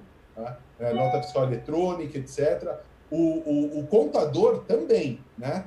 Se você desligar aqui a, a internet do escritório de contabilidade, você pode mandar todo mundo para casa, porque não tem o que fazer. Tá? tá todo mundo ligado aqui. E entre os dois ainda, a conexão não é digital, né? é, era um negócio que a gente trazia como um, um gap, uma oportunidade muito grande para o escritório de contabilidade se transformar num escritório digital. Muito bem. Agora não tem mais, não tem mais opção. Né? Agora o, o, a maioria dos negócios estão se digitalizando. O que a gente está vendo é que os hábitos de consumo das pessoas certamente mudarão com essa crise. Então, quando ela acabar, o mundo que nós vamos encontrar depois vai ser bem diferente do mundo que nós deixamos lá atrás. E isso é, é algo que gera mudanças em todo tipo de negócio. Então, a, a, aquele cliente que não aceitava de forma nenhuma uma reunião com você via Zoom, Skype ou qualquer ferramenta uh, de comunicação via videoconferência, agora ele aceita aquele cara que não comprava pelo e-commerce, eu não boto meu, meu cartão de crédito na internet, agora ele bota. Sabe? Então, assim, os hábitos das pessoas estão mudando. Aquele cara que não fazia educação à distância, né, agora ele faz. Né? E, e, será que quando abrir as portas do shopping, os shoppings vão lotar de novo? É uma boa pergunta. Primeiro, é, não vai acontecer do dia para a noite, né? Vai ser bem gradativo, bem devagar. E depois que isso daí acontecer, será que vai ser a mesma coisa? Será que aquele consumidor que foi obrigado a chavear para o e-commerce, aquela, aquela pessoa que é do grupo de risco, que começou a fazer a compra no mercado pela internet, que nunca fez. É, meus pais viraram clientes de rap de coisas, de aplicativos para ir buscar coisas aqui ali no pet shop, não sei o quê. Né? Será que depois que acabar a crise liberar tudo de novo, eles não vão falar, pô, até que isso funcionou, eu vou mudar meu, eu vou continuar comprando pela internet, vou continuar usando esses serviços. Então, provavelmente, nós vamos encontrar um mundo do outro lado do túnel muito diferente do que nós deixamos. O, e, e muito provavelmente, o negócio contábil que tinha uma tendência forte a se digitalizar por esse triângulo que eu expliquei, tá? Agora é, é, é algo vital e muito provavelmente vai ser o mínimo necessário. Né? Na lista do, do Roberto, como que é mesmo? Das DAF, como que é, Roberto? As DAF, GPS, assistido pela bola e balanço balancete. Balancete das, e, e, e, e, modelo contábil digital. Se, se não tiver essas coisas, você está fora do jogo. Né? Então, o, o mundo vai ser mais digital pós-crise, vai ser mais conectado, vai ser muito mais virtual, porque uma parcela da população que não tinha paciência para sequer experimentar, está experimentando. E uma parcela dessa população está gostando. E outra que já gostava está indo mais fundo. Então, nós vamos, com certeza, ter um mundo diferente. Eu acho que, de certa forma, eu sou uma prova viva, porque é, imagina um cabra que era 100% contra home office, era eu. Tá? Até um mês e pouco atrás. Eu achava que era impossível fazer as coisas que a gente faz sem estar ali, todo mundo no mesmo lugar físico no escritório. E olha só que interessante. A, a empresa migrou toda para home office em três dias, está tudo funcionando uh, em muitas coisas melhor do que antes, atendimento funcionando super bem. Uh, é, pô, eu, eu tenho que admitir que eu estava errado. Então, é, esse tipo de mudança vai acontecer com todo mundo. Ellington, lá na SCI, então, o caso dos clientes que não gostavam de ser atendidos por chat, foram obrigados a ser atendidos por chat também, né? Liga o microfone. É, é verdade. A gente passou, nós tivemos, a gente percebe muito que o pessoal que trabalha com folha de pagamento já está mais acostumado com o chat por causa do e-social. O e-social também foi uma coisa traumática para, para, o pessoal da contabilidade, né? Ainda é, mas foi muito traumático ali uh, em 2018, né? Uh, 2018 início de 2019. E o chat foi a ferramenta que salvou todo mundo, né? Porque com chat um atendente consegue atender quatro, cinco é, ao mesmo tempo e no telefone era um a um, as filas eram quilométricas e com chat a gente resolveu isso aí. Até que a gente já teve que, depois disso, investir umas 10 vezes uh, uh, em, em, em, aumentar a capacidade de, de máquina, máquinas e até de software para aguentar a quantidade de pessoas simultâneas que que, que já usam, né? Mas aí, o que aconteceu? O pessoal da área tributária e contábil não era tão acostumado, né? Então, agora todo tem que se acostumar também, né? É, o chat é, é maravilhoso, porque você já pode ir assistindo, um, ele já vai dando... Ele é um, tem um mini bot ali, né? Ele já vai dando é, outros caminhos para o né, pro, pro pessoal, FAQ, vídeos, né? Mas realmente é um... Hoje, é, tem gente que, que... Aquele pessoal lá que começou a usar chat mais tempo atrás, tu falar para ele usar o telefone, ele vai torcer o nariz. Porque é o seguinte, ó, é a, o, o, a questão do telefone é o mesmo problema do táxi com relação ao Uber, né? Pô, eu vou ligar para a SCI. Pô, mas qual o telefone lá da SCI? Mas qual? A de Blumenau, a de São Paulo? Qual o número que eu ligo? O cara já começa. Isso está lá no software, na tela do sistema dele, diz qual o telefone que ele tem que ligar, entendeu? Até o cara lembrar disso, a vida está muito maluca. Né? Antigamente o que era isso era tão importante, né? A gente saber o número do telefone. Hoje a gente não sabe o número do telefone, se bobear nem o seu próprio, né? Todo mundo está ali no, nos contatos, está no WhatsApp, né? E então assim, ó. É, São novos acontece? hábitos, né, gente? Novos hábitos. E, olha, ele está no software, ele aperta o botãozinho, já está no atendimento. Aí ele vai com o telefone. Pai, ele tem ramal para ligar? Aí ele vai ter que ligar. Não, fora que assim, é cansativo esperar no telefone, né? É irritante. É, não, é. é pede para recepção, aí a menina da recepção vai ligar, aí passou, não, mas o número não era esse, era aquele. Chega lá na SCI. Né? É isso que eu falo para os contadores também, Roberto. Eu falo muito para os contadores com relação à contabilidade é digital? O Roberto tá, acho que está escutando um som ali. Tá não, tá ele está ouvindo, sim. Não, não, não, eu tô, eu tô, escutando um som. Não, é cara, eu tô escutando vocês e respondendo os chats aqui também. Ele está respondendo o chat. É a, mesma, é a mesma coisa que eu falo para os computadores. É o exemplo do Uber, cara. Pô, tu vai pegar um táxi. Né? Pô, tu tem que saber o número do telefone do ponto de táxi, cara. Meu, tu vai aqui no aplicativo, ó, né? Meu Deus, tá ali, o carro tá ali embaixo, tu vai embora feliz da vida, não precisa nem ter dinheiro no bolso. Né? Então, assim, ó, é, e mesma coisa que eu falo para os contadores, Roberto, com relação ao autoatendimento, né? Pô, imagina só, o cara quer fazer uma. Eu quero demitir um funcionário, né? Eu sou empresário. Né? Na contabilidade tradicional, eu tenho que saber o nome, o telefone do escritório, ligar para o escritório, o telefone não pode estar ocupado, pode estar ocupado, né? Pode estar ocupado o telefone. Aí eu vou ligar, tá lá no escritório, tem 20 pessoas, com quem que eu vou falar lá dentro? Né? Aí cai uma pessoa que, sabe, já era. Gente, vou seguir Não, com as perguntas aqui, ok? Deixa eu finalizar, Margarida, por favor. Todo Vamos mundo lá. finaliza. Deixa eu finalizar minha parte. Tá, vai, vai, vai. Vou ser justa contigo. Finaliza com chimarrão, então. Com chimarrão com churrasquinho. Toma o tempo que todo mundo falou, tu vai ver que eles falam mais aqui, ó. Então o negócio é o seguinte: tu, tu, tu, tu pega e faz o seguinte. É, até perdi o raciocínio, vai, troca aí, vai. vai. Não, fala isso! Eu sei mais o que eu ia falar. Perdi, vai. Tá bom. Mulher é foda, cara. Tira o cara do. Vamos, vamos lá, lá, vamos lá. É, Eliton da Castro, de Castro Alves, na Bahia. Quais critérios devemos levar em consideração para definir o valor dos honorários? Roberto. É, você tem uma, algumas questões aí. Tem duas formas de definir preço de alguma mercadoria ou serviço. Ou você faz pelo custeio, ou você faz pela geração de valor. Né? É, você tem, por exemplo, o sal de cozinha. Você vai lá no supermercado, sua esposa falou assim: compra sal de cozinha para mim. E aí tem na prateleira do supermercado vários produtos, vários sacos de sal de cozinha, embalagem parecida e só muda a logomarca com diferença de preço. Qual que você vai levar? O mais barato, né?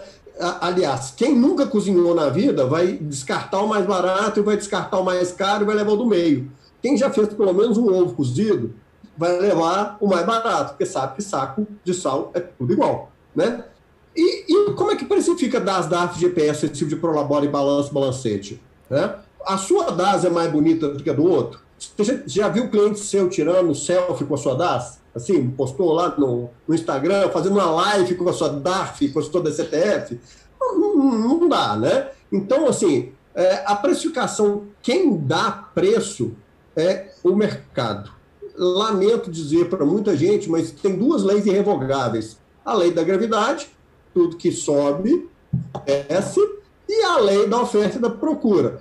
O Wellington falou muito bem no começo, há 10 anos atrás tinha muita empresa no Brasil e pouco profissional da contabilidade. Hoje tem muito mais é, do que tinha há 10 anos atrás, concordam? Só que com a crise, Marcelo, quantas empresas vão fechar? Tem que ligar até o microfone. Muitas. Quantas empresas, quantos por cento das pequenas empresas vão fechar no Brasil? Na sua opinião, nos próximos três meses? Uh, muitas. Muitas, muitas. Muitas. Tem estudos aí, tem estudos que variam de 10% a 50%. Vou ser otimista. Caiu 10% do, ta do tamanho do mercado, continua, diminuiu o mercado, manteve a oferta. O que, que vai acontecer com o preço? Vai cair. Né? Então, se você continuar vendendo produtos é, comoditizados, da DAF, GPS, recibo de prolabore, balanço, balancete, que não foi por isso que você... Pra, você não ficou quatro anos na faculdade para fazer isso, né? Você estudou ciência da riqueza, ciência contábil, a ciência que ajuda o empresário a ficar mais rico. É para isso que você estudou. Né? E aí surge uma oportunidade inédita na história do planeta de você sair do papel de nível 1 para o nível 3 e, é e, e, e salvar uma empresa tem qual valor? Salvar uma empresa tem qual valor? Quando um intensivista lá na UTI salva um paciente, qual o valor que ele tem? É infinito. Então, se você seguir essa cartilhazinha, que é simples, que é prática, que é objetiva, conversar com seus clientes e executar esses planos, você terá um valor infinito para o seu cliente. E aí você vai poder precificar de acordo com o valor que você gera para ele. Ah, um pet shop vai te pagar um tanto, mas uma, uma mineradora vai te pagar muito mais. Né? Agora, o, o, a sua região tem mais pet shop ou mineradoras? Então você tem que fazer esse, estudo de mercado e começar a aplicar de fato a ciência da riqueza, como diria o professor Lopes de Sá, para deixar de ser um mero informante de saldos para o fisco. Né? Pergunta aqui para o Wellington, Osmair, de Várzea Paulista, em São Paulo. É, com o fim da COVID, do Covid-19, volta todo mundo para o escritório físico? Como fica?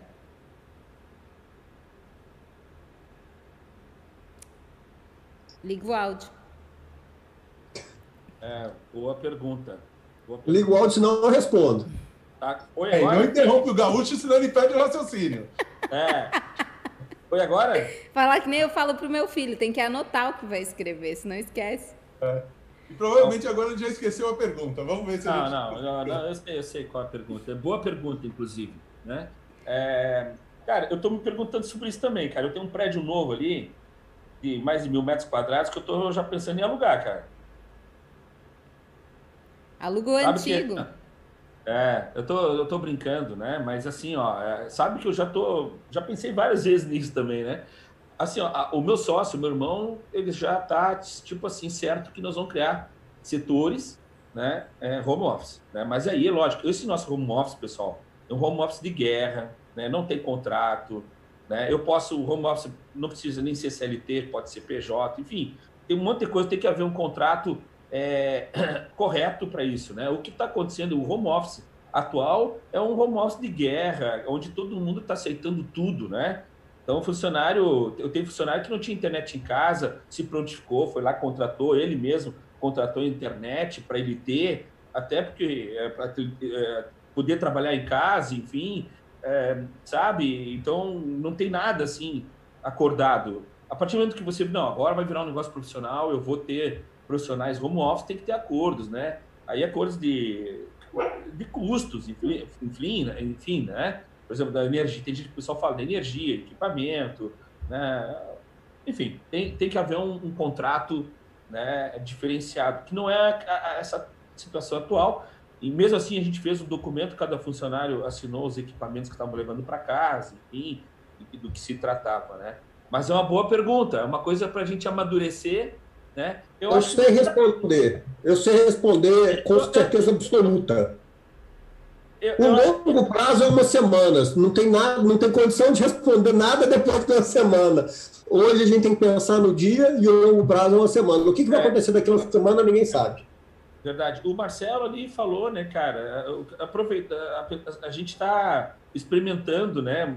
Muita gente está experimentando o home office, o delivery, né? Pela primeira vez, né? Não é o nosso caso, mas muita gente está experimentando isso pela primeira vez e esse povo não vai voltar mais, vai ser que nem nós, né?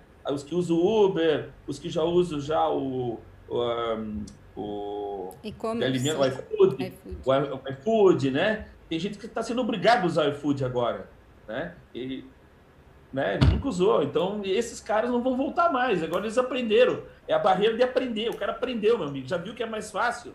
Então ele vai, ele não vai voltar mais, entendeu? Então, a mesma coisa, essa questão nossa aí, né? Da, da edificação aí. Eu acho que nem. A questão do home office, cara, é, não é horário né, de trabalho, é tarefa, meu. Muda a coisa, né? Você tem que ter um, né? É, você tem que ter um esquema. O ideal é ter um esquema de produtividade. Né? Então você tem que ter os teus líderes vão ter que estar preparados para esse novo tipo, né? É, de, esse novo conceito, né? Porque não, tu não vai poder pegar uma. Como é que tu vai. Como é que tu vai. É, tu não vai poder trabalhar um esquema de produtividade em número de horas trabalhadas, efetivamente trabalhadas, né? Você vai ter que trabalhar realmente mais com resultado, com tarefa. E aí, não sei se o teu atual líder vai estar preparado para isso. Talvez você vai ter que trocar seus líderes. Né? Vai ter que, é uma, uma nova forma de administrar, uma nova forma de gerir. Gente, uma hora e meia de live, vou fazer a última pergunta, ok? Newton Fac, da Universidade Estadual de Maringá, no Paraná, gostaria de comentários sobre a seguinte frase: se a contabilidade é a linguagem dos negócios, portanto, enquanto existirem negócios, existirá contabilidade. Nossa, não tem dúvida nenhuma quanto a isso. Sensacional. É isso mesmo. Esse teu comentário, Roberto? É, sensacional, é isso mesmo. Tem, tem, negócio, tem contabilidade. Não tem negócio, não tem contabilidade. Por isso que eu tenho falado que quem vai salvar o país agora não vai ser político nenhum, não vai ser medida provisória nenhuma, não vai ser nada. É você, contador, que vai sair do papel de executor, de, igual eu coloquei as frases do Lopes de Sá, né? Sair do papel de mero informante de saldos e zelador de assuntos fiscais para o papel de conselheiro das empresas, seja uma empresa pequenininha média ou grande. É exercer a ciência da riqueza na plenitude dela. Sensacional a frase. Sabia que o Lopes de Sá, um ano, acho que foi no ano que ele faleceu, ele começou a me mandar mensagem que gostava bastante do blog, que acompanhava sempre. Eu fiquei tão feliz, tinha ele na minha audiência. Ô, Magno, hum. eu até arrepiei, porque no último mês de vida dele, eu fiz o rodeio Minas Gerais fazendo palestras com ele, e assim, ele é uma figuraça uma pessoa do gigante, gigante. Muito gigante. bom, conversei algumas vezes com ele. Eu vi um susto agora, a Magda disse, no ano que ele morreu, começou a receber mensagens dele. Não, não, não era psicografada, não, pô. Mas assim, ó, é, falando em psicografia, adivinhar o futuro, cara, eu não gosto muito de palestrantes que tentam adivinhar o futuro, porque a maioria é O próprio Bill Gates, né, ele acertou umas 5 aí, mas ele errou 5 mil, tá? Então, assim, a gente tem que, sabe calma lá. E, e vocês lembram que em 2009, um alto empresário, uma empresa multinacional aqui no Brasil. É, eu lembro. Eu sei frase. Inclusive, ele foi demitido, né? Ele disse que o contador ia acabar, né? Pô, passa é. 11 anos já passou isso aí, gente. Já passou 11 anos, né? E, inclusive, eu fiz um artigo na época, malhando pau nesse cara, né? Com muita coragem, né? E, e assim, cara, vamos fazer um tratado, vamos parar de falar essa bobagem né? Olha, um, ah, contador um dia vai acabar? Vai, mas, gente, olha, nós, nós vamos acabar antes que o contador, tá? Fica tranquilo que nós aqui, nós vamos acabar antes que o contador, tá bom? A gente tem que fazer... Vamos tentar acabar com o Covid primeiro, né, velho? Isso tudo é muito chato, cara. É muito chato esse negócio, cara. Meu Deus! Roberto, depois tu me manda a tua apresentação aqui no WhatsApp que eu vou disponibilizar para o pessoal no WhatsApp, pode ser? Sim, senhora. Tem que pedir em público, depois particular vai que ele não manda, né? Boa estratégia. Claro. Boa estratégia. Depois que eu morrer, eu te mando umas mensagens. Gente, vamos se despedir aí. Ô, Roberto, quer deixar uma mensagem? Ah, eu, eu, eu vou deixar a mensagem sim. É, Vou, vou ler a mensagem do professor Lopes Sá.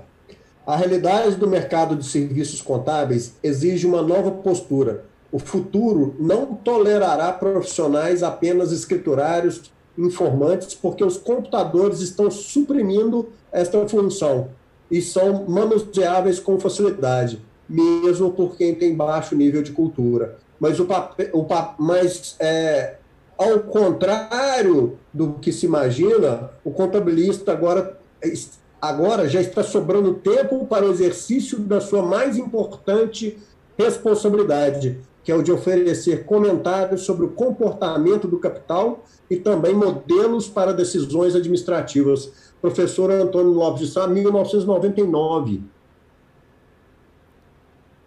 99. Nossa Senhora! Precisou do Covid, hein? É, precisou do Covid. é, exatamente. Marcelo, quer deixar a última palavra aí para o pessoal? Falar contabilidade é um bom negócio, né? Contabilidade é um bom negócio, né? É, é, é para quem não conhece agora, existe um, um, novo termo, na, inclusive na, no dicionário de contabilidade, né? Acho que todo mundo conhece o, o, o EBITDA, né? O que, que, que, que é o, o, o, EBITDA? O EBITDA é, é, o lucro antes de juros, impostos, depreciação e amortização, né? Agora, existe o EBITDAC, né? que, que são uh, os lucros antes de juros, impostos, depreciação, amortização e coronavírus. Ellington, fala aí. Bom, primeiro que vamos parar com esse negócio que o contador vai acabar. Segundo, contabilidade não é um bom negócio, é um excelente negócio, né? Mas ali, ó, o professor Lopes de Sá foi muito feliz no que ele disse, por isso que ele é considerado um gênio, e falou isso lá em 1999, olha só, gente, em 1999. Gente, contador, vamos parar de reclamar do trabalho. O trabalho é ótimo. O que vocês têm que fazer é saber cobrar correto né? não ter medo de cobrar. E se ele quiser ir embora, trabalhar um outro, um outro contador por centavos, deixa. Vai trabalhar com quem quer trabalhar com você, vai procurar bons clientes, vai mostrar o que você pode oferecer como diferencial para o empresário. Né? O empresário está carente, ele realmente precisa. Agora, na coronavírus mesmo, uma ótima oportunidade. Pega seus atuais clientes, atuais clientes, abraça, abraça eles, né? fala tudo que tem aí pela frente, né? mostra tudo que o governo está botando as cartas na mesa, aí tem um monte de opções, né? financiamentos, enfim. Olha que baita oportunidade, mas não pode ter preguiça, não pode ter medo, não pode ter, é, não pode ter preguiça. Um grande abraço, era isso que eu tinha para falar. Falei menos que eles, tá? Ele está comparando, né? Isso eu, não, eu, eu, eu, botei aqui, o, o, Roberto falou um minuto. Meu gravado. Deus do céu, não acredito nisso. O Marcelo falou 50 segundos e eu falei 45. Muito Faz bem. uma live só com ela, então ele tá carente. Ele tá, tá, coitadinho. Não, não, peraí, peraí. Não, não é Mas não transmite pra gente, não. Vocês não. Faz uma live em casa, vocês dois, mas não Bom, transmite, não. Esquece de me apresentar, né? Todo as aberturas eu não faço, né? Vocês repararam ali, né? Eu acho que tu tens que olhar. Os dois são casados, viu, gente? Quarentena dá nisso aí, os dois são casados, tá? Eu acho. Quarentena. Eu acho que o Wellington. Quarentena, os caras lá na roupa suja ao vivo. Ela me cortou, tava falando, ela me cortou, pô. Sacanagem. Ah. Gente. Não, olha assim, ó. Obrigado, Magda. Te amo, meu amor. Ótimo, foi muito bom. Divertir pra caramba. Pra quem não sabe, os dois são casados, quarentena faz isso. É, os tá. caras lá vão assim, Tá feia a coisa, gente. Agora vamos lá. Amigos, os três conhecidos meus que acabou o casamento agora no Covid. Eu fiquei sabendo aí pelas redes sociais. Meu Deus. Gente, segunda-feira, dia 13 de abril, a gente tem outra live eu não sei se vai ser às três ou às quatro, mas ainda a gente vai publicar sobre alternativas trabalhistas MP 927 e 936 com o Fernando Proença, que é advogado. É, Quarta-feira eu vou estar de volta com o Marcelo Lombardo aqui e também a gente vai estar falando sobre com o Gilberto e eu acho que tem o Natan, né? Natan da UEL, para falar sobre antecipação de recebíveis. Vai ser bem legal isso daí também. Eu peguei que ia falar sobre metal. Ah, é um assunto bom, eu gosto. Tem um bom debatedor para trazer aí para falar sobre não, isso. Ô, Magda, esses dois com esses violãozinhos atrás aí, sei lá, isso aí, Isso é Miguel, me desculpa. Mas que bicho é aquilo lá, ô, Roberto? É um furão aquilo? O que, que é? Não, não, é a Chloe, é a minha cachorrinha, pô. É, Um ela, cachorro eu, é, eu tive que tirar porque eu tava dando pão de queijo pra ela, que ela vomitou no sofá. Gente, obrigada para vocês. Um ótimo fim de semana, um ótimo feriado. Aproveitem e fiquem em casa, tá bom? Tchau. Valeu. Bom, Tchau, o tchau. cachorro é gaúcho, não come pão de queijo, tia. Meu cachorro tá aqui, ó. Tá por aí agora. Hoje não me incomodou. Eu tenho